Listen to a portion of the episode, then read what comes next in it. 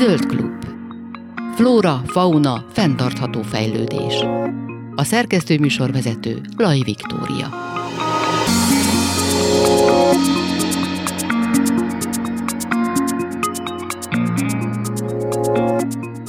Jó napot kívánok, Laj Viktoriát hallják. A múlt héten beszélgettünk arról, hogy idegen, honos és inváziós fajokat bemutató ismeretterjesztő kötetet adott ki az Agrártudományi Kutatóközpont, amiben az elmúlt évtizedek kutatási eredményeiből mutatnak be néhányat, többek között növényi vírusokról, növényeket károsító baktériumokról, gombákról, mesztelen csigákról, rovarokról és atkákról is olvashatunk benne. Az elmúlt évtizedekben a klímaváltozás a globális kereskedelem miatt újabb és újabb inváziós fajok kerültek be az országba, amelyek megismerése és a velük szembeni környezetbarát védekezés kidolgozása az egyik legfontosabb feladata az intézetnek. A kötet egyik fejezetét jegyezte Turóci Ágnes és Pál Gergely Barna, akik a Magyarországon előforduló idegen homos mesztelen csiga fajok és potenciális kártételükről írnak. Mi most erről beszélgetünk bővebben.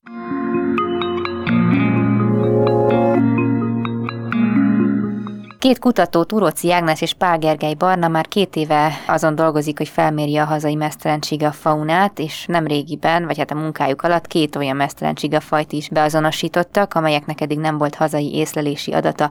Az egyik a fekete fejű mesztelencsiga, a másik pedig a malacsiga, mind a kettő gyorsan terjedő inváziós faj.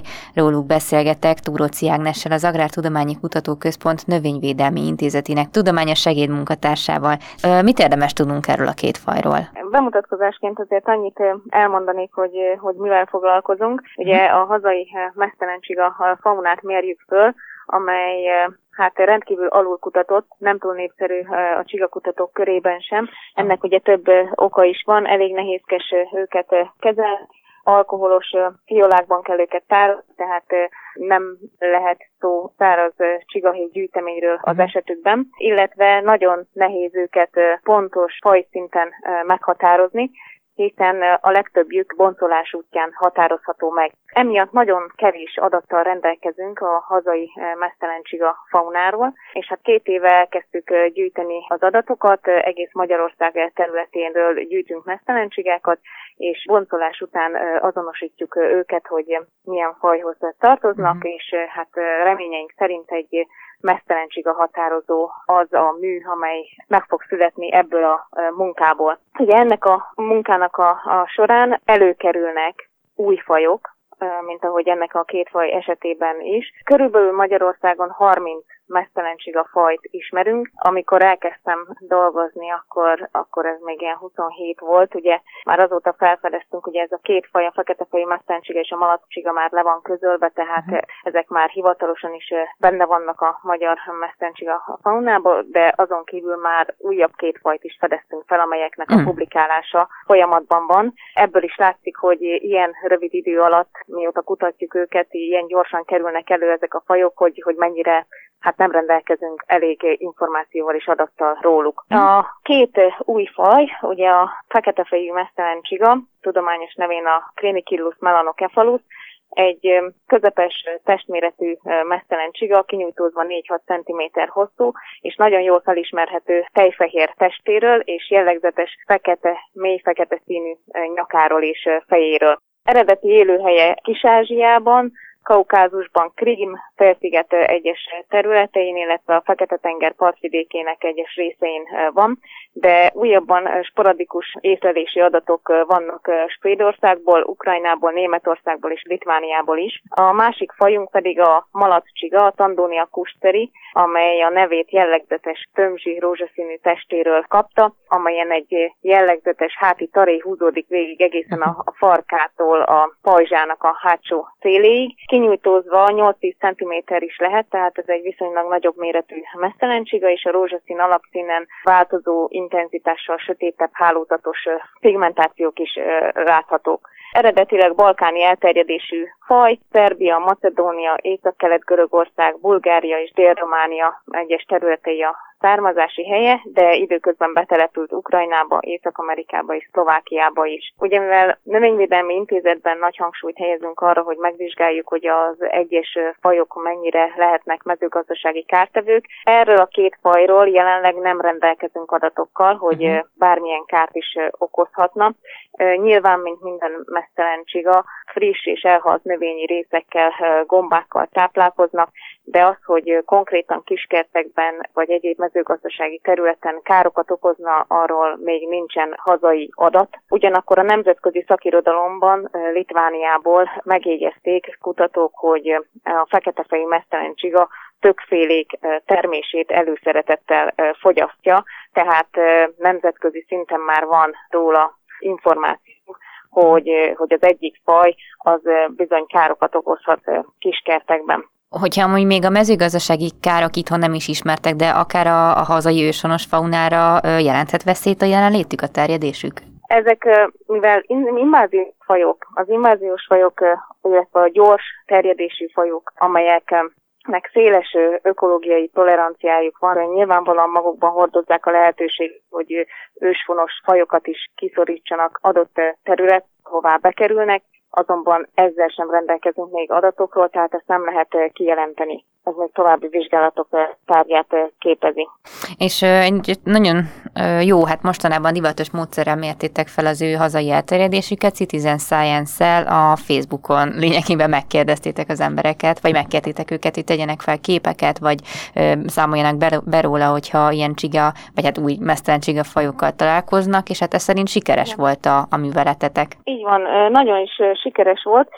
Ez úgy zajlott, hogy amikor ugye azonosítottuk pontosan, hogy az általunk megtalált két faj az, az egy faunára új faj lehet, akkor a sikeres azonosítást követően Pál Gergely Barna személyes Facebook fiókjára feltett egy ilyen kis képes felhívást, uh-huh. amelyben mi összeállítottunk három irányból fényképezve egy, ugye a háti részét, az oldalát, a jobb oldalát, ahol a légzőnyílásuk van, illetve a talpát ábrázoló kis hát egy ilyen kis poszterszerű kis képet, amelyben be voltak nyilatva a főbb külső tulajdonságai az állatnak, hogy mik azok a jellegzetességek, amelyek alapján meg lehet ismerni, és megkértük ugye az embereket, a kiterjedt ismerettségi kört, hogy aki lát e, ilyen mesztelenséget, az kérjük, hogy velünk a kapcsolatot, küldjenek fényképeket, és hát igen, nagyon sikeres volt az, az első azonosított faj, az a malacsiga volt, 2019. május 27-én volt a poszt, és október 15-én már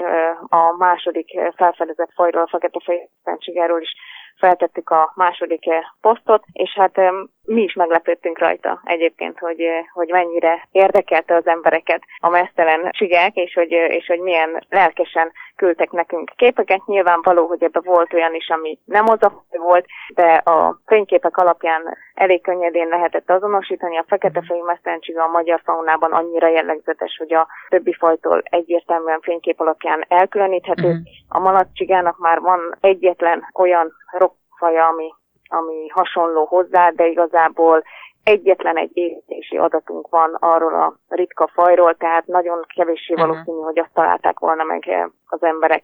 Úgyhogy elég könnyedén tudtuk azonosítani őket, és hát nagyon lelkesek voltak az emberek, mert sokszor küldtek nekünk élő példányokat is, amelyeket oh. boncolás útján teljesen tudományos módszerekkel tudtunk utána azonosítani, és hát valóban ez a, ez a két faj volt. És egyébként azt, azt el lehet mondani, hogy van az országnak egy bizonyos területe, ahol mondjuk többen fordulnak elő, vagy több példány található? Ez nagyon tüzetesen fel kellene mérni az egész országot. Aha. Ugye a Citizen Science módszerekkel az, az a probléma, hogy amikor mi felvisszük egy térképre azokat az elterjedési adatokat, amelyeket küldenek nekünk az emberek, akkor igazából nem pontosan az adott fajnak az elterjedési, észlelési pontjait visszük térképre, hanem azokat az üzeneteket, azoknak az embereknek a helyét, ahol ugye, ugye ahonnan beérkezett az aha, észlelési aha. adat. Ez nyilvánvalóan egybevág valamilyen szinten a mesztelencsiga faj, adott mesztelencsiga faj valós elterjedési területével, de csak egy bizonyos telete. Például a spanyol mesztelencsigával is csináltunk egy hasonló felmérést, ami az ugye, ugye az emberek által is elég jól ismert, nagyon inváziós és nagyon kártékony mesztelencsiga faj, uh-huh. és például az ország keleti részéről gyakorlatilag alig kaptunk észlelési adatot. De uh-huh. ez nem jelenti azt, vagy nem feltétlenül jelenti azt, hogy ott nincs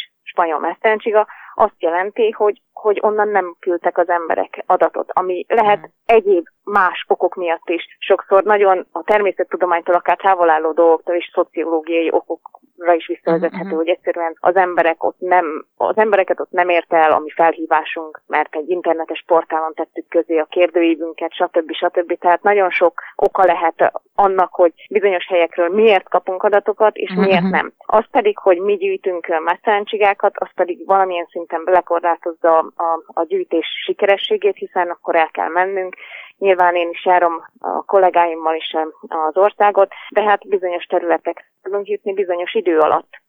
Ugye vagyunk egy páran, ez időbe is is korlátozza azt, hogy hová jutunk el, próbáljuk lefedni az egész országot, és hát próbáljuk valahogy összehozni azt, ha, hogy mi eljutunk valahová, pontosan tudjuk azonosítani azt az adott fajt ott, ahol megtaláltuk, illetve az emberektől kapott rengeteg információt, hogy akkor nagyjából meghatározhassuk, hogy hol élhetnek a, a mesztelencsігák többen, vagy, vagy hol fordulnak elég kevés.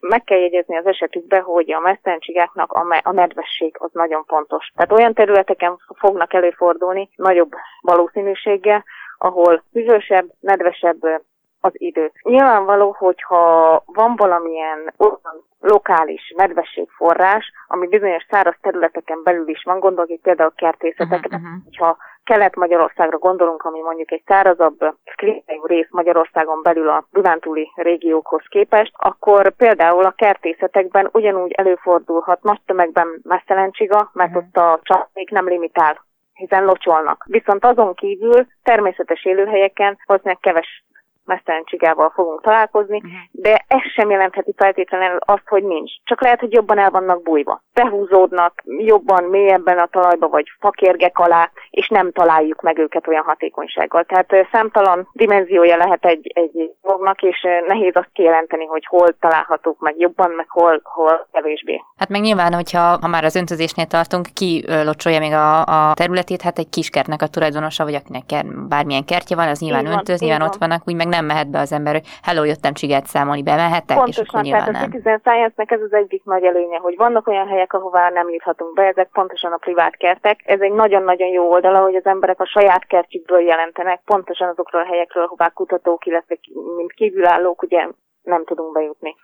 Ez érdekes egyébként, meg az is, hogy mit lehet Citizen Science-e felmérni. Tehát mondjuk a, a mesztelenségákkal úgy, nem tudom, úgy gondolom, hogy könnyebb a, a dolga az embernek, mert például a, ez a fekete fejű, meg a malaszcsiga is azért elég megkülönböztethetőek. Ez egy nagyon jó felvetés, mert, mert valóban vannak olyan fajok, amelyekkel meg lehet csinálni egy ilyen felmérést, legyen általában nagyméretű, jól felismerhető jegyei, amit az mhm. emberek könnyen tudnak azonosítani, azok is, akik nem szakmaszerűen foglalkoznak velük, illetve jó, hogyha az embereket érdekli az adott faj, tehát például károkozó. Hiszen uh-huh. nyilvánvalóan, hogyha saját kárán tapasztalja azt meg, hogy megjelenik egy új faj, ami esetleg letarolja a kiskertjét, akkor könnyebb bevonni egy olyan kutatásba, aminek majdan az lehet a, a kimenete, hogy esetleg valamilyen védekezési módszert sikerül kidolgozni ellenük. És egyébként milyen védekezési módszereket használnak most az emberek? Hát, hogyha már kártevőkről beszélünk, akkor a, a spanyol mesztencsig a kutatásunkban részletesen rá is kérdeztünk arra, hogy az emberek használnak-e valamilyen védekezési módszert, és ha igen, akkor mit. Nyilván ez azokra vonatkozott, akik válaszoltak arra a kérdésre, hogy okoz-e nekik károkat, és hát alapvetően a fizikai módszer a legelterjedtebb, tehát az mhm. emberek egyszerűen összeszedik a kertjükből, és valahogyan fizikailag megsemmisítik. Egyébként a, a forrázás talán a leghumánusabb módszer, mert pillanat alatt megöli az állatot. Ezen kívül nagyon elterjedt még a sörcsapda, tehát a sörben lévő illékony anyagok rendkívüli módon vonzák a mesztencsigákat, és hogyha az ember a kiskertjébe, egy tégelybe, vagy valamilyen edénybe leás a földszínével megegyező, tehát hogy bele tudjanak mászni, tehát hogy leásni az ezt a, ezt a tégelyt, és beleönt sört, akkor, akkor az állatok oda másznak, és, és, és beleesnek, és megfulladnak, a, a, a, meg az, az, az 5% körüli alkohol eleve megöli őket. Hát Aha. ennek mondjuk van egy hátránya, hogy a szomszédból is odavonza a mesztelen csigákat. Illetve nagyon sokan használnak valamilyen higroszkópos anyagot, tehát a legegyszerűbb például a konyhasó, ami uh-huh. ugye vízelvonó hatású, tehát rászorva az állatra elvonja belőle a nyálkát. Ez még intenzívebb nyálkatelmelésre ösztönzi az állatot, ugye ezáltal kiszárad a végén, oh. vagy a hamu rászórása az állatra. Ezek mondjuk nem egészen humános módszerek, már hogyha szem előtt tartjuk, hogy az állatoknak kevés szenvedés jusson a megsemmisítésük során még a csigaülő granulátum, amit említettek az emberek, ez általában metaldehid tartalmú csigaülőszerek, amelyeket lehet kapni mezőgazdasági szakboltokban. Igazából nagyon költségigényes, tehát amit hátránynak említettek ezzel kapcsolatban az az, hogy, hogy egyszerűen megesztés mindig újra kell venni, soha nincs uh-huh. vége. A másik pedig az, hogy akinek kisállata, kutyája, vagy esetleg kisgyermeke van, a kertben nem szívesen teszi ki be, hogy ez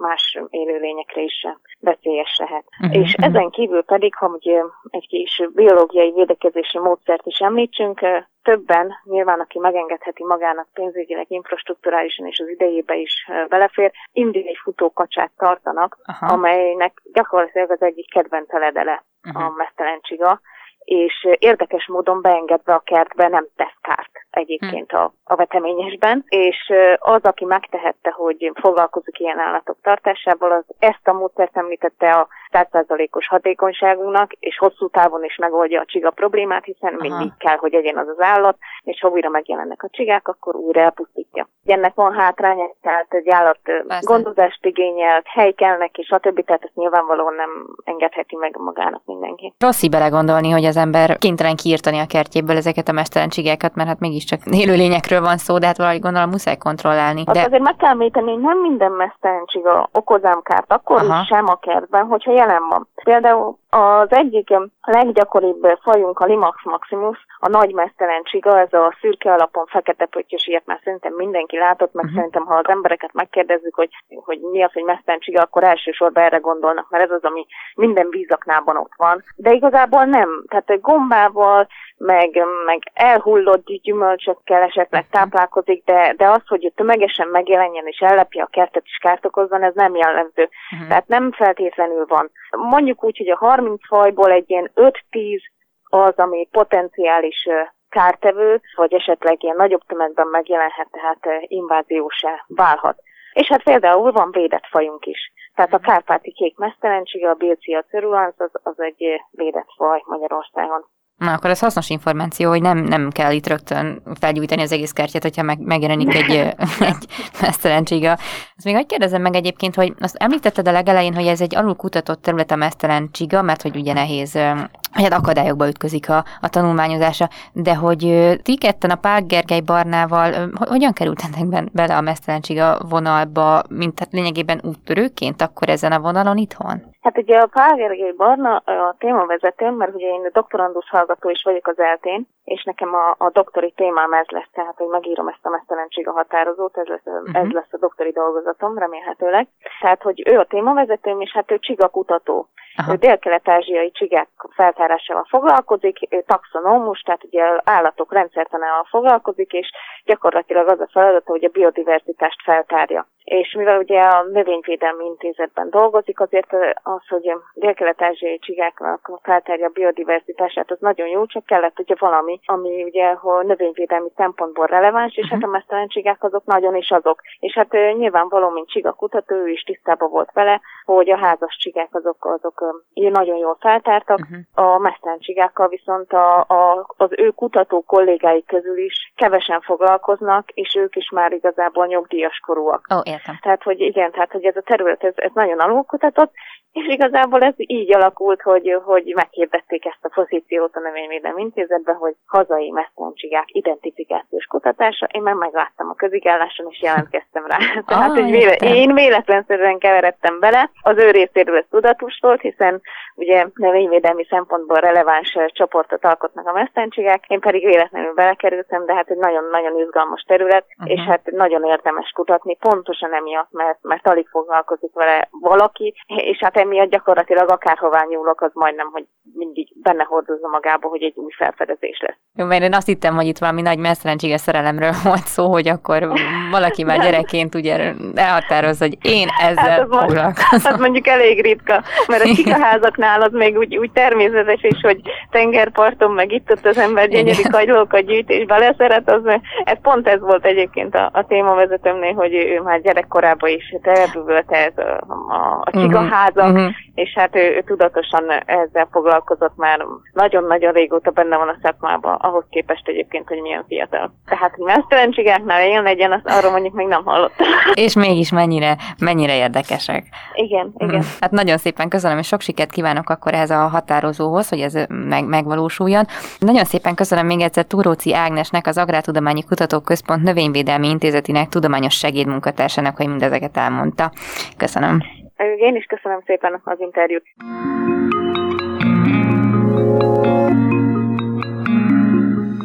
Bükki Nemzeti Park igazgatóság közleményt adott ki feltételezett farkas általi predáció genetikai elemzésének eredményeiről. Az igazgatóság a hazai nagyragadozókkal kapcsolatos objektív tájékoztatás, a hazai nagyragadozókkal kapcsolatosan terjesztett megalapozatlan információk terjedésének és azok terjesztésének megelőzésének érdekében tette mindezt közzé. 2021. novemberétől 8 a bejelentők által ismeretlen fajnak, illetve farkasnak tulajdonított predációk helyszínelését ellenőrzését végezték el. Az összes predáció tágabb környéke a hazai nagyragadozók ismert állandó élőhelyének tekinthető. Az esetek helyszínelése során munkatársaik a rutinszerűen végzett nyomrögzítés mellett az esetleges szubjektív véleményalkotás hibáinak elkerülése érdekében genetikai mintavételeket is végeztek a tetemekről. Az észlelt a potenciális ragadozótól származó harapásnyomok esetében a harapásnyomok a préda feltörési felületekről vett nyálminták,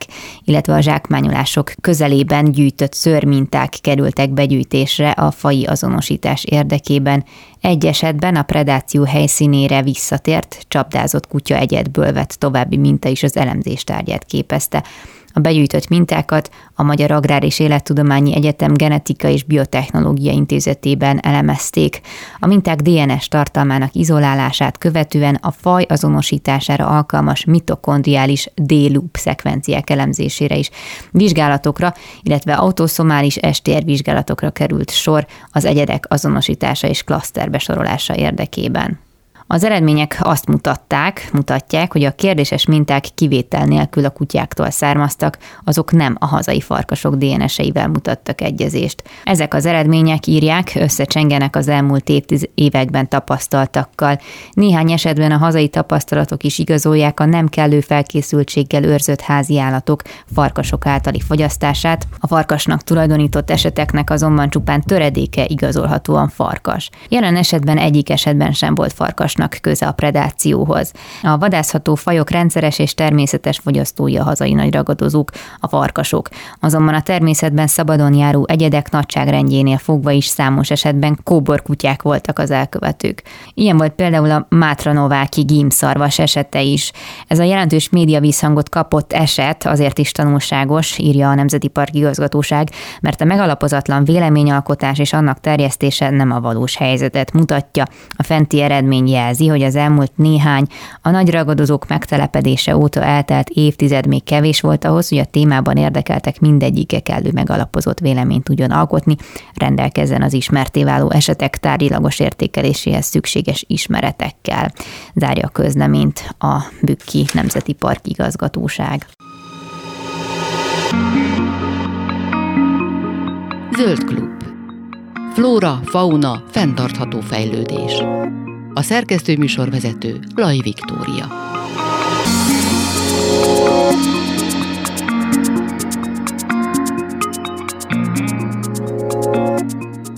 Üdvözlöm újra a hallgatókat, továbbra is Laj Viktoriát hallják. Több állatvédő szervezet is arra kérik a, a lakosságot, mint hogy minden évben húsvétkor, hogy ne vásároljunk élő állatot a, a gyerekeknek, akármilyen szépen kérik és néznek ránk, de hát úgy látszik, hogy ez még mindig hatalmas problémákat okoz, vagy jelent. Seres Zoltán, az Orfeusz Állatvédő Egyesület vezetője van, van velem a vonalban. Jó napot kívánok! Jó napot kívánok! Hát az a probléma, hogy ugye a felelős állattartás része, hogy a házi kedvenceket az állat egész életére vásároljuk. És hát a ünnepek előtti vásárlási forgatokban sokszor az ember meggondolatlanul cselekszik, megvásárolja azokat az élő állatokat, amihez nincs se tartási hely, se anyagi fedezet, se megfelelő mennyiségű szabadidő, a hozzáértésről nem is beszélve, és az ünnepek utáni csillagást a szürke hétköznapok követik, ahol sokszor unoteherként van az állat a családoknál, és hát sokszor elhagyják, kiteszik, ami a bűncselekménybe is hajóhat. Hm. Meg hát gondolom igazából az, hogy mennyi ilyen állatot vásárolnak, és hogy mennyi kerül utána utcára, azt igazából hát statisztikák nyilván nem készülnek erről, ezt nyilván az állatvédők a saját tapasztalataik alapján tudják megítélni. De ugye önökhöz is lehet bevinni, ha minden igaz, egy hónapi húsvét után, hát ilyen megunc állatokat, nyulakat, bármi mást. Hogyan látják egyébként ezeknek a számát, mire számítanak idén akár? Minden évben egyébként nem csak húsvét után, hanem karácsony, uh-huh. születésnap, névnap, mindenféle jeles nap után megugrik a fölöslegessé váló házi kedvencek száma. Az ünnepi fény a szürke hétköznapok követik, és unott teherként van az állat a családoknál, és mi azt vállaltuk, hogy ha valaki nem tudja visszavinni a szaporítóhoz idézőjelbe, vagy a kereskedőhöz, és semmit nem tud vele csinálni, akkor legrosszabb esetben mi megpróbálunk ki segíteni, vagy átveszünk, vagy találunk egy fajta mentőt, fajta védőt, egy idéglenes befogadót, és hát nyilvánvaló, hogy megelőzzük azt a bűncselekményt, ami az állat kitért el az állat utcára dobása révén megvalósulhat. Nagyon fontos a felelős állattartás, hiszen annak a kóbor állatnak egyébként a legjobb, amelyik nem kerül ilyen helyzetbe, és hát szomorú, de az utcára kidobott állatok közt vannak húsvét után nyuszik, születésnap, karácsony után kutyusok, citusok, nagyon sokszor a megvont díszhalakat egy a díszmadarakat kiengedi a levegőbe, és egyébként a házi kedvencek az ember nélkül önálló életre képtelenek, és a megmúlásuk minden esetben az ember kötelessége, hát mindig azt szoktuk mondani az embereknek, hogy ha lehet, akkor inkább előzzük meg a problémákat, és hogyha nincs megfelelő felelős állattartói közeg a házi kedvenc vásárlás, akkor, akkor ezt abszolút ne tegyük meg, ne vásároljuk meg, ne fogadjuk meg, ne vegyük magunkhoz, hanem próbáljunk meg olyan ajándékot adni, ami sokkal praktikusabb, plüsfoci, édesség vagy egyéb más dolog. Uh-huh. Egyébként talán kutyamacska tartásban egy picit, mint hogyha javulna a helyzet, nem vagyok ebben biztos, de hogy reménykedem, viszont azért, a, ha ház, milyen dísznyulakra gondolunk velük, még azért mindig élhet egy olyan kapcsolatos sztereotípia, vagy akár kis csibékkel kapcsolatban, hogy hát ennek igazából el van magával, szóval, hogy magában sok vizet nem fog zavarni, a tartásához nincs szükség különösebb előkészületekre, de hát azért ez nem pontosan így van, ha, ha, ha jól tudom. Abszolút, hát nyilván egy magánházban, egy udvarban sokkal könnyebb tartani akár egy nyuszit, egy, egy törpenyulat vagy egy ajándékból kapott kisállatot, mint mondjuk egy panellakásban. Az emeletes lakásban elég durva szagot tud teremteni a nem megfelelő nyuszitartás. Hát nyilván az ürüléke, az alom megfelelő tisztítás folyamatos cserét igényel, és hát nem mindegy, hogy mivel tápláljuk az állatot, hogy dögönyezzük, nyilván magvakba, rostokba, növényi rostokba gazdag tápanyag, és hát nyilván megfelelő élettére van szükség az állatnak, nem elég csak bedobni a kis ketrecbe, néha kitakarítani a helyét, és hát pont a tartási hely, anyagi fedezet, illetve nincs megfelelő mennyiségű szabadidő ami még problémát szokott okozni a házi kedvenceknél. Hát magánházban sokkal könnyebben el tud vegetálni egy megunt házi állat, mint mondjuk egy lakásban, és ezért is nagyon, nagyon nagy a felelősség. Visszatérve a kutyákra, a macskákra, sajnos sokkal több állatot szaporítanak az emberek, mm. sokszor tudatlanul, felelőtlenül, mint amennyi felelős gazda van, és hát pont az állatvédőknek a prevenció, a megelőző munka lenne egy nagyon fontos lehetőség az Állatvédőség iskolai előadásokkal, kiadványokkal, ingyenes képes matizak, lakát, internet oldalakkal, sajtanyagokkal próbálja meg a felelős állattartást segíteni, és hát minden évben húsvét után aztán csörög a telefon, és hát egy meggondolatlan vásárló próbál megszabadulni a házi kedvencétől. Inkább így szabaduljanak meg az állatoktól, mint hogy utcára dobják őket, hiszen állatot elhagyni, kitenni, kidobni, az bűncselekmény. Mm-hmm. Igen, csak így elképzelem ezt a helyzetet, hogy ehhez azért lehet, hogy társul egyfajta szégyenérzet az emberben, hogy már kénytelen egy állatvédőt felhívni, hogy akkor itt van, én meguntam, most már nem tudok vele mit kezdeni, és lehet, hogy ezért választja ezt, hogy inkább akkor kirakja a kert aljában, vagy az utca végében, aztán úgyse derül ki soha az életben.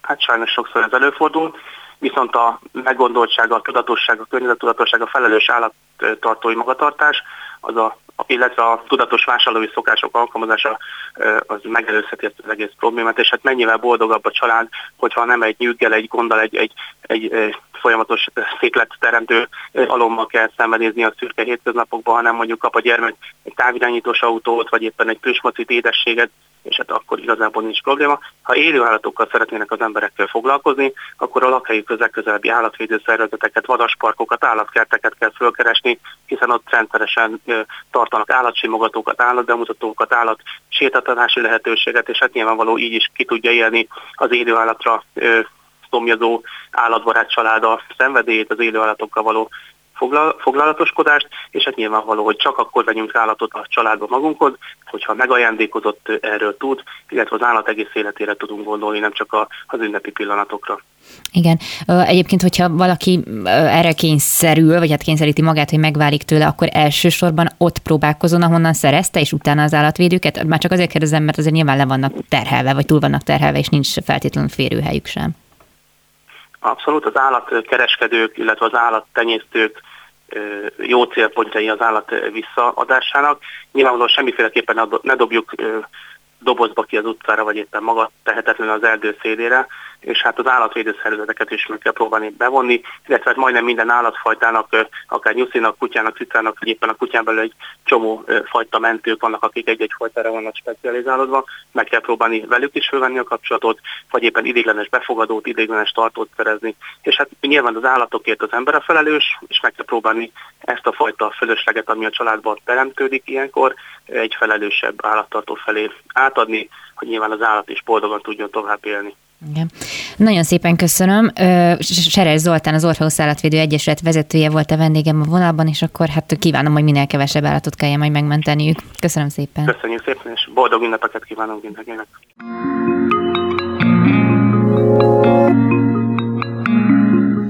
Hogyan kerülnek óriási falfestmények fecskékről, vagy éppen bazsiról, az óriás sünről a Szegedi Szetáv Kft. fűtőműveinek falára. Hát nem máshogy, mint hogy a Mondoló Egyesület a Szegedi Távfűtő Kft. támogatásával elkezdte megvalósítani a Város Metamorfózis névre hallgató környezetvédelmi street art projektjét. Céljuk a Szetáv Kft. tulajdonában álló fűtőművek környezeti szempontú újraértelmezése. A Mondoló Egyesület eredetileg egy utazós és fenntarthatósági témákkal foglalkozó baráti társaságként indult, 2019-től pedig hivatalosan is Mondoló Egyesületté váltak. A Mondoló Egyesület egyik alapító tagja, Ézsiás Tamás van velem a vonalban, szervusz. Szervusz, köszönöm a kívást. Amikor ti ezt kitűztétek célul, hogy egyesület lesztek, akkor igazából mi volt a motivációtok e mögött, illetve hogyan kezdtetek neki a munkának? Hát ahogy mondtad, ugye ez egy baráti társaság, úgyhogy mi nagyon jól ismerjük egymást, rengeteg helyen voltunk szerencsére így a, a világon is együtt. Tehát nem csak Magyarország tájait jártuk be, hanem hanem tulajdonképpen az Antarktiszon kívül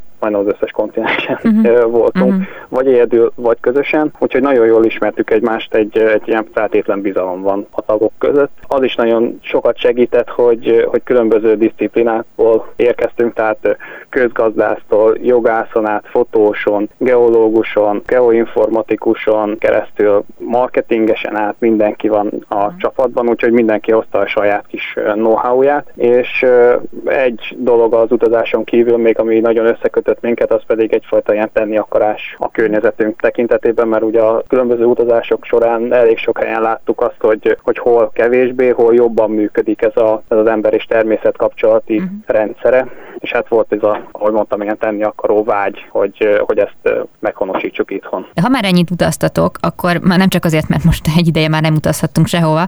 Ha visszaemlékszel, akkor melyik az a táj, ország, társadalom, akitől úgy gondolod, hogy érdemes volna átvenni ezt a környezeti ö, szemléletet? Nekem kettő példám lenne. Az egyik a Tájván. Azért mondanám, mert technológiailag, meg hát különböző világnézeti szempontból azért előrébb vannak, mint, mint a közép-európaiak. Itt most a, egyáltalán a kereti embernek a természethez való viszonya az, az nagyon más, mint, mint a nyugatié.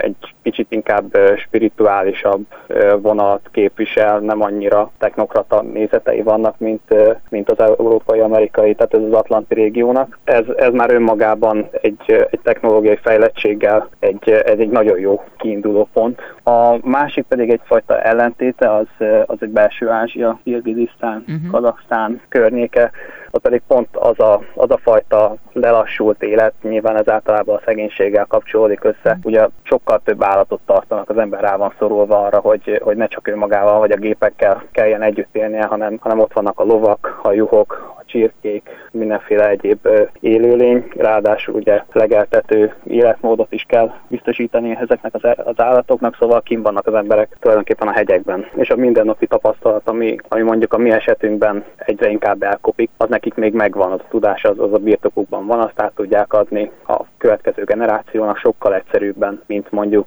azt mi mondjuk megteszünk mondjuk sokszor esetleg az iskolapadban. Nyilván az utóbbi egy urbanizált környezetben annyira nem megvalósítható, de hát attól függetlenül ti még megtaláltátok az útját annak, hogy hogyan lehetne legalábbis közelebb hozni a természetet a városi ember gondolkodásához, és itt most konkrétan a Város Metamorfózis nevű projektetekre gondolok, hogyha minden igaz, akkor itt a Szegedi Távfűtők Kft-nek az épületeit fújják le művészekkel együttműködve, hogy így hozzátok egy kicsit közelebb a természetet? Maga az épület az egy eléggé lestrapált a 70-es években fölhúzott ipari monstrum, ami a környezetében lévő panellakások használati melegvíz és egyetem fűtési igényét próbálja meg kielégíteni, ugye gáz elégetésével. Hát ezek ilyen üveg és beton, vagy beton kockák tulajdonképpen, nem a legszívet melengetőbb látvány tulajdonképpen, és hát ezeket a, a kockákat szeretnénk átalakítani, vagy hát kezdtük el átalakítani egy környezeti nevelésre alkalmas művészeti alkotásokká. A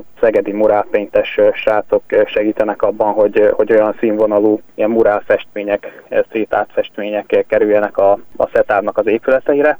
Nagyon jó idáig a kooperáció, nem csak ugye a, a szetáv oldaláról. Nagyon jó esik természetesen az, hogy, hogy amikor elmondtuk az ötletünket nekik, akkor egyből a sajátjuknak érezték, és, uh-huh. és elindult ez a, ez a fajta kooperáció egy kettőnk közt. De maga a város metamorfózis az egy négy pilléren álló program. Az egyik pillér ugye maga ez a távfűtő épületnek a külső átalakítása, egy ilyen szebbé festése. Ez mellett ugye van egyfajta állag megóvás is, ugye nem csak a, a városképet javító ilyen rehabilitációs program ez, hanem tulajdonképpen át kell nézni ilyenkor a, a fűtőműveknek a, a külső szerkezetét, tehát uh-huh. a rozsdát le kell kaparni, a kopoltüvegeket ki kell cserélni, helyenként le kell vakolni, hogy ugye jó minőségben felkerülhessenek azok, a, azok az alkotások. Mindegyik ilyen festés mellett kihelyezünk információs táblákat az adott festménynek a témájával kapcsolatban.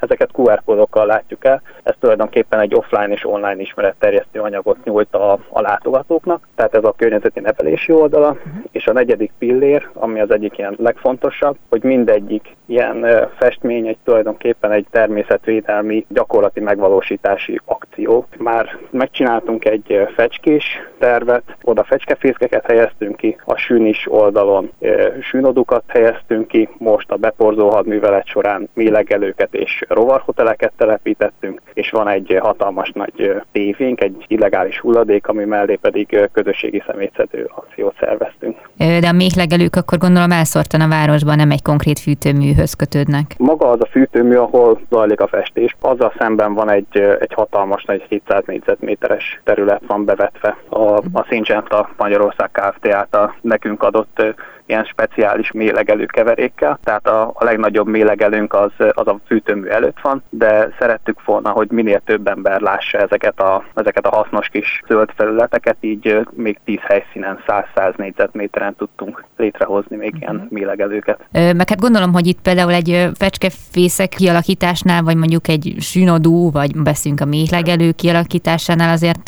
gondolom kell külső szakmai segítség, és itt most az MMA-re gondolok, a Magyar Magyar Tani uh-huh. Egyes Egyesületre, hogy velük is együttműködtök, hogy ilyenkor, amikor van egy projektetek, vagy mondjuk az elején, akkor ti direkt felkerestétek őket, és kértek segítséget, vagy ez ilyen organikus folyamat volt, hogy felfigyeltek ott a helyi képviselők, stb., és akkor elkezdődött egy munka? Az elején igen, mi kerestük meg őket, hogy, mm. hogy van egy ilyen ötletünk, és szerettük volna nyilván szakmailag megalapozottan létrehozni ezeket, a, ezeket az akciókat, nem csak ilyen durbele Balázs módjára. Az ismeretterjesztő anyaghoz is szerettünk volna olyan anyagokat létrehozni, amik releváns relevánsak, úgyhogy igen, minden alkalommal szakértőket keresünk. A fecskés esetében ugye az MMR-ről van szó, a beporzós hadművelet esetében pedig agrármérnökök, zöldfelület fenntartók, rovarászok és növénytani szakembereket is segítségül hívtunk, hogy, hogy a lehető legjobb tartalmat tudjunk és a legjobbat tudjunk tenni az állatokért. És a fecskék egyébként már beköltöztek oda a, a telepre, ahol kialakítottátok nekik az élőhelyet? Ez pont az egyik ilyen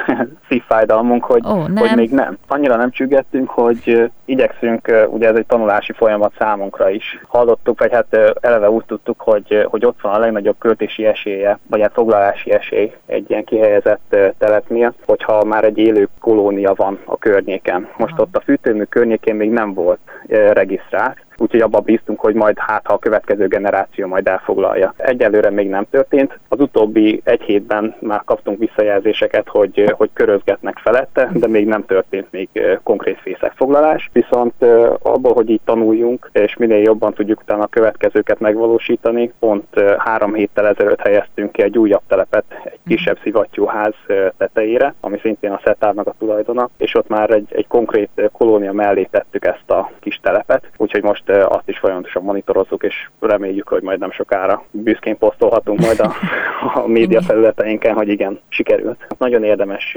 kidomborítani, hogy, hogy sose lehet egy ilyen dolgot rossz időpontban kitenni. Hogyha nem most, akkor lehet jövőre, és, uh-huh. és akkor ezért is próbálunk ugye tovább kísérletezni, hogy hol lesz olyan, ahol, ahol azok az anyagok, amiket mi használunk, vagy azok a felületek, vagy azok a lokációk, azok beváljanak, és akkor utána megyünk majd vissza majd ezekre az épületekre. Pedig ugye még egy sárgyűjtő építőt is kihelyeztetek, hogy legyen alapanyag ahhoz, hogy ők maguknak is megépíthessék a vackaikat. Pont itt szeretnék kapcsolni arra, hogy, hogy ebbe bevonjátok igazából a közösséget is, hiszen itt is felhívtátok a figyelmet rá, hogy azért, ha a helyi lakosok ha tudják, akkor figyeljenek arra, oda, hogy ne száradjon ki ez a sárgyűjtő, mondjuk most már pár hete szakad az eső, szóval gondolom ez a probléma megvan oldva, de hogy a, a többi projekteken is dolgoztak, például óvodások is veletek együtt, mondjuk a sünoduknak a, az elkészítésében, ami hát nem csak olyan aranyos, de nagyon előremutató is, hogy ez a korosztály is már be tud kapcsolódni a ti munkátokba. Hogyan alakultak ki ezek az együttműködések? A legelején mi kerestük meg őket,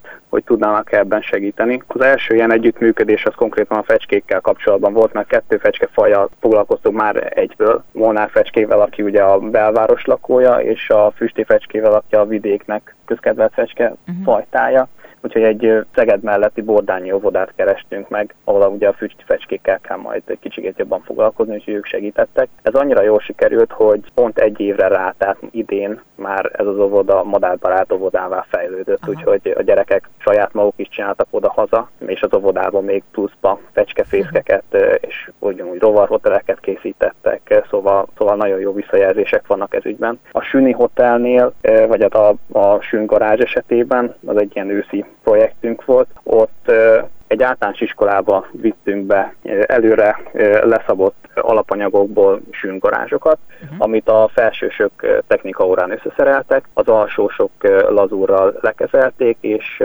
és együtt vittük át a, a szomszédos óvodákba, és ugye ott, ott is eltették ezeket, vagy elhelyezték ezeket a kis garázsokat. Annyira jól sikerült szerencsére ez a projekt, hogy, hogy most már elkezdtek jelentkezők is jelentkezni különböző más intézmények, hogy segítsünk nekik is hasonló dolgokat megcsinálni, úgyhogy igyekszünk minél gyorsabban, minél jobban, minél hatékonyabban hozzájuk is eljutatni ezeket a, ezeket a programokat, ezeket a nevelő akciókat. Na hát egyelőre amennyire az erők engedi, ezt, ezt teljesítjük is. És amúgy a, a városbelieknek a visszajelzése milyen, akár a Hall Street Artra gondolunk, milyen visszacsatolást kaptok tőlük? Abszolút pozitív. Természetesen nem lehet mindenkinek jót csinálni, tehát Persze. mondjuk legyen az egy 99 versus 1, ami mondjuk esetleg mondjuk negatívként jöhetne számunk vagy hát irányunkba, viszont beszéltünk arról, hogy a lelkesedés mellett azért szakmai támogatást is fölkerestünk, és kapunk is most már szerencsével csokorra, úgyhogy a különböző ilyen hát negatív hangokat, azokat már el tudjuk látni olyan releváns információkkal, meg hát ugye az urbanology.hu oldalú weboldalunkon ezek a tartalmak ugye elérhetőek, úgyhogy ezen keresztül próbáljuk őket irányítani, hogy a bennük megfogalmazódott kételyek, vagy kérdések, vagy esetleg haragos szavakra már kész információk állnak rendelkezésükre, amik, amik képi, videós és olvasott formában egyaránt elérhetőek. Úgyhogy szerencsére ezt az 1%-ot is szépen tudjuk lefele mhm. faragni, de igazából a 99, ami, ami nagyon fontos. Hát igen, főleg, hogyha fel tényleg beköltöznek akár fecskék, tehát hogy ennek már kézzelfogható eredménye lesz, hogy igen, ez, ez nem csak egy jó ötletnek tűnt, vagy szépen néz ki, mert ugye egyébként nagyon szépen néz ki szerintem, és megcsinálni sem volt azért egy egyszerű. Azt hiszem a fecskefészek fűtőműnél volt ö, 192 belefektetett munkaóra és 800 négyzetméternyi felület, amit meg kellett csinálni, az borzasztó sok. Ez, ez időben hogy néz ki? Mennyi idő, amíg elkészül?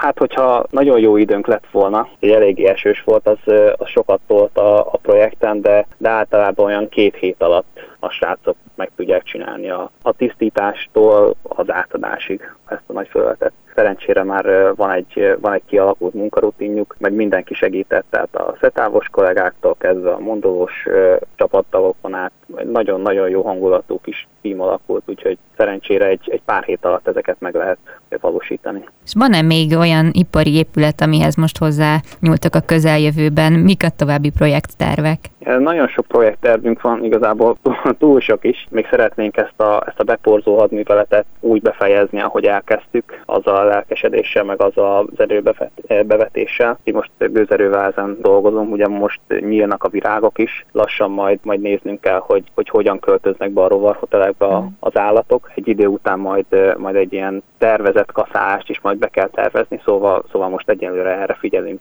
nagyon-nagyon. A mm. következőkben is szeretnénk majd kettő tervet szeretnénk inkább egy két vonalon elindulni. Az egyik nagyon örülnénk, hogyha, hogy a más városokban is hasonló ilyen ipari monstrumokat át tudnánk alakítani, ilyen, uh-huh. ilyen környezeti nevelő szépségekké. Viszont, hogyha meg itt Szegeden nézzük, akkor pedig úgy szeretnénk előre haladni, hogy, hogy más fajokat is beszeretnénk mutatni, más városban élő állatfajokat, akikkel az emberek nagyon egyszerűen tudnak találkozni. És ez egy külön kihívás lenne számunkra, hogyha nem csak ennyire jó kommunikálható fajokkal lehetne együtt dolgozni, hanem a szépség mellett a hasznosságokat tudnánk még jobban kidomborítani. Itt most gondolok mondjuk a, a denevérekre, akinek uh-huh. elég rossz a sajtója az utóbbi időben, ugye? Vagy például nem csak a, a méhecskék és a beporzók oldalát néznénk meg, hanem nem mondjuk a lebontó szervezeteknek ezekhez már készülnek látványtervek, úgyhogy nem kellünk egyáltalán gyártjuk, gyúrjuk a a szakemberekkel a különböző irodalmakat, és agyalunk, hogy hogyan tudnánk ezt a lehető legkönnyebben áthatható formába önteni. Hát ez nagyon jó munkát kívánok, és nagyon szépen köszönöm a beszélgetést Ézsiás Tamásnak, a Mondoló Egyesület alapító tagjának. Köszönöm. Ezzel pedig a műsor végéhez értünk. Köszönöm az egész órás figyelmüket, további kellemes rádióhallgatást kívánok, Laj Viktoriát hallották.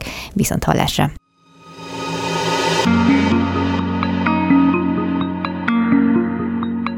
Flóra, fauna, fenntartható fejlődés. A Zöld Klub műsorát hallották.